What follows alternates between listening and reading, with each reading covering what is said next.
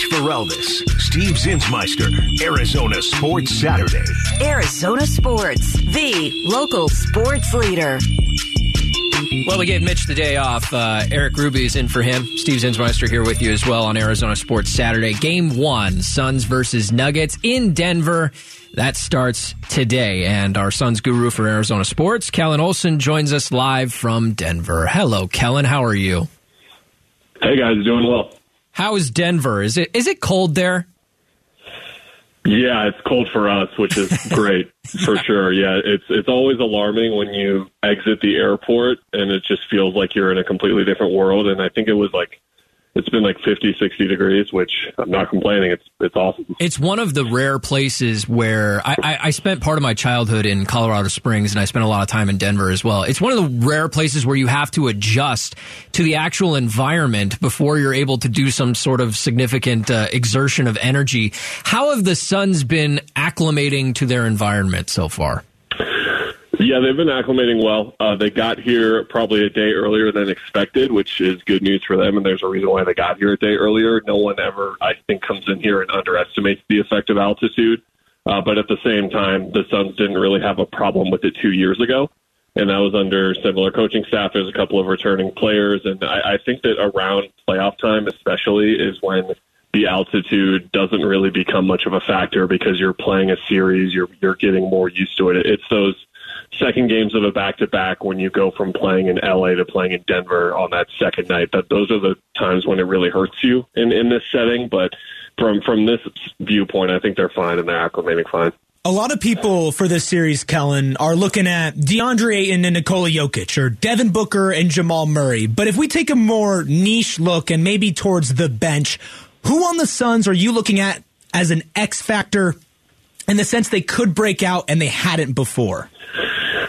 I think that it's Damion Lee because uh, we've been at this position now with Landry Shamet where the appeal in his game is very clear and it's very obvious what he's supposed to bring. Just being someone who can bring a little bit of ball handling, he's a really good shooter, and then he can defend. He can defend on the ball as well, and and that was part of the reason why the Suns gave him that contract extension right away. But for the most part, here over these two years, he is um, not only been unable to make a consistent impact, but he's struggled uh, more often than not. And then in that Clipper series, it felt like after Damion Lee played well in LA in games three and four and then overtook Shamet for those minutes in the second half that we were going to see him a lot more in game five. But Shamet, again, was one of the first guys to come in in game five. So it's my way of answering Landry Shamet, but saying someone else, and that someone else very well could be Cam Payne in this series as well, but something to keep an eye on with Denver specifically is that they don't necessarily play a traditional point guard off the bench. They do have Reggie Jackson, but he didn't play for them last series. They have Bruce Brown, Christian Braun,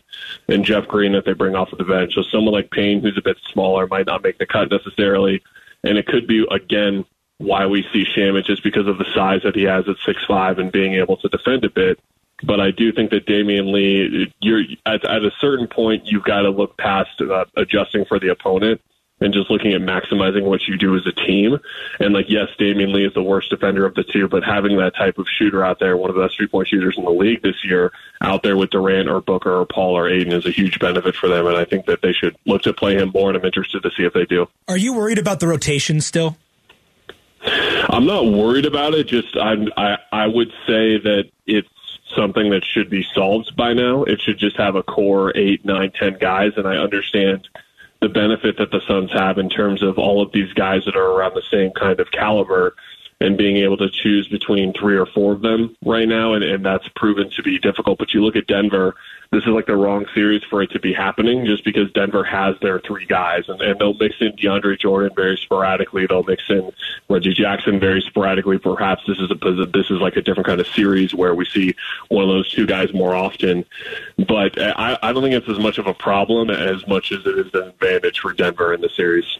We're talking with Kellan Olson, our Suns guru for Arizona sports. And Kellan, uh, when you play a team that has one player like Jokic, who is clearly far and away their best player, he's a two time MVP. Uh, when you play a guy of that caliber, is it as simple as if you shut him down, you win the series? Is it that easy?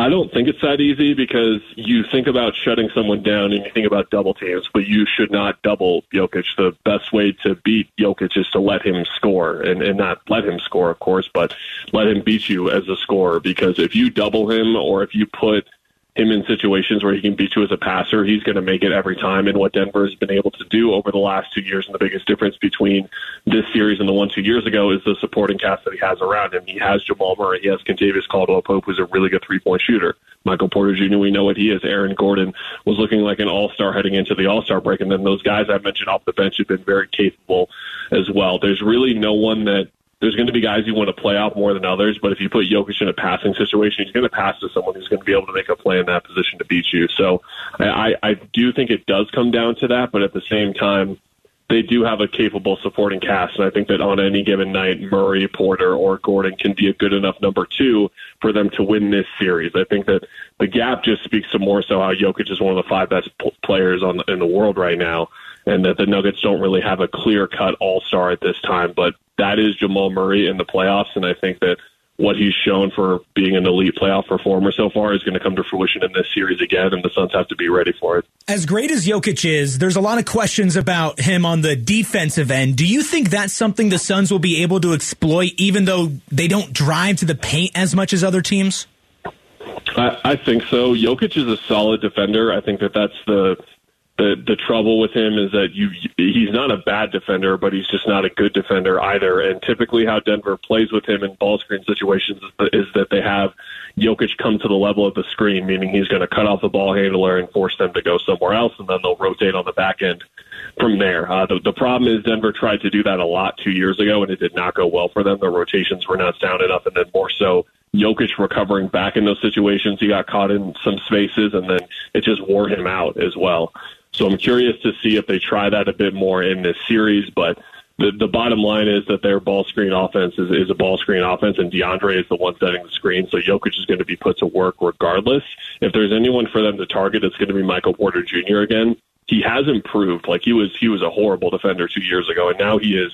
I don't want to say serviceable, but he's like respectably below average now but that's still not good enough. And, and Chris Paul and Booker especially are going to look to pick on him as much as possible. I think that KD being using him as a screener more is going to be something that they look into as well to exploit Porter. And I think that it's going to be more about who else they attack as, as opposed to Jokic. Our Suns guru, Kellan Olson, is live from Denver leading up to game one of this important series, the second round, Suns versus Nuggets. Uh, this would be the first time that the Suns get to prove that they can do it while their opponent is at full strength since really the COVID bubble. We, we talk about two years ago, they played a lot of these same teams. The Clippers without Kawhi and Paul George. They played the Nuggets without Jamal Murray. They played the Lakers without Anthony Davis for part of the series. Uh, last year, Zion not on the Pelicans. This year, Kawhi and Paul George again not on the Clippers. Is this a narrative that the Suns players and coaching staff that they are aware of, that they talk about?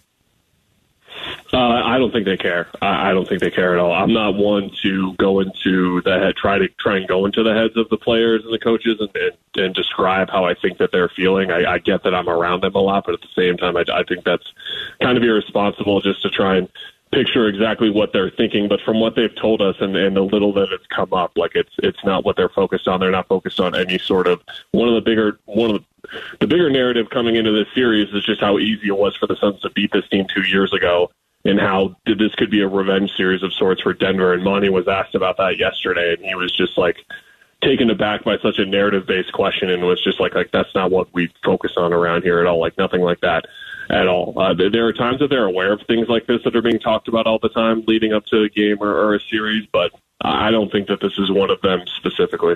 In round one, we saw Devin Booker take the series by the reins. And not that Kevin Durant wasn't making his impact known. He was almost averaging 30 very casually, but it was Devin Booker's show to run.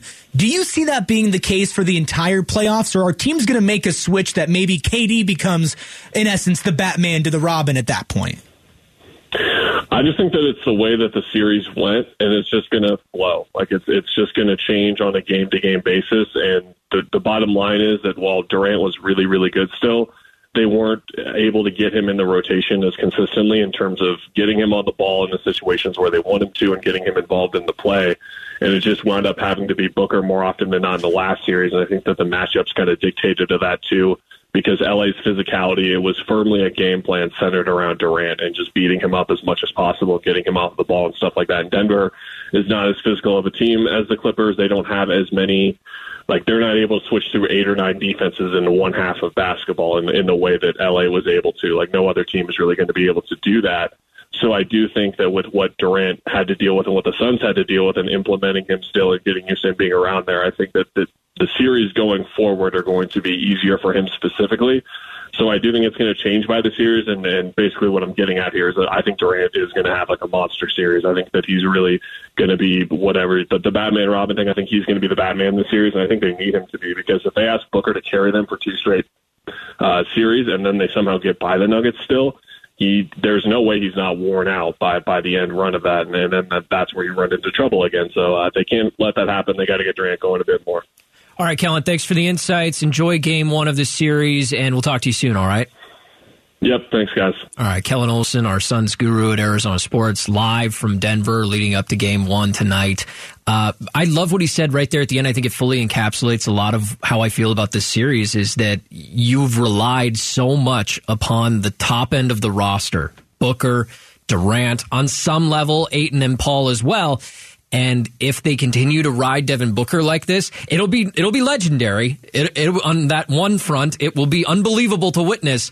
But it also makes you wonder about what they'll have left in the tank going forward. And if there's any time to do it with Book, it's now. He's 26. He's entering his prime. Yeah. And you do have Durant there waiting in the wings. So if it's on Booker to take over until Durant's a little bit more settled, then you're looking at a Kevin Durant third round finals time for him to step up. And that's why you trade for him. So it could all work out in the long run anyway.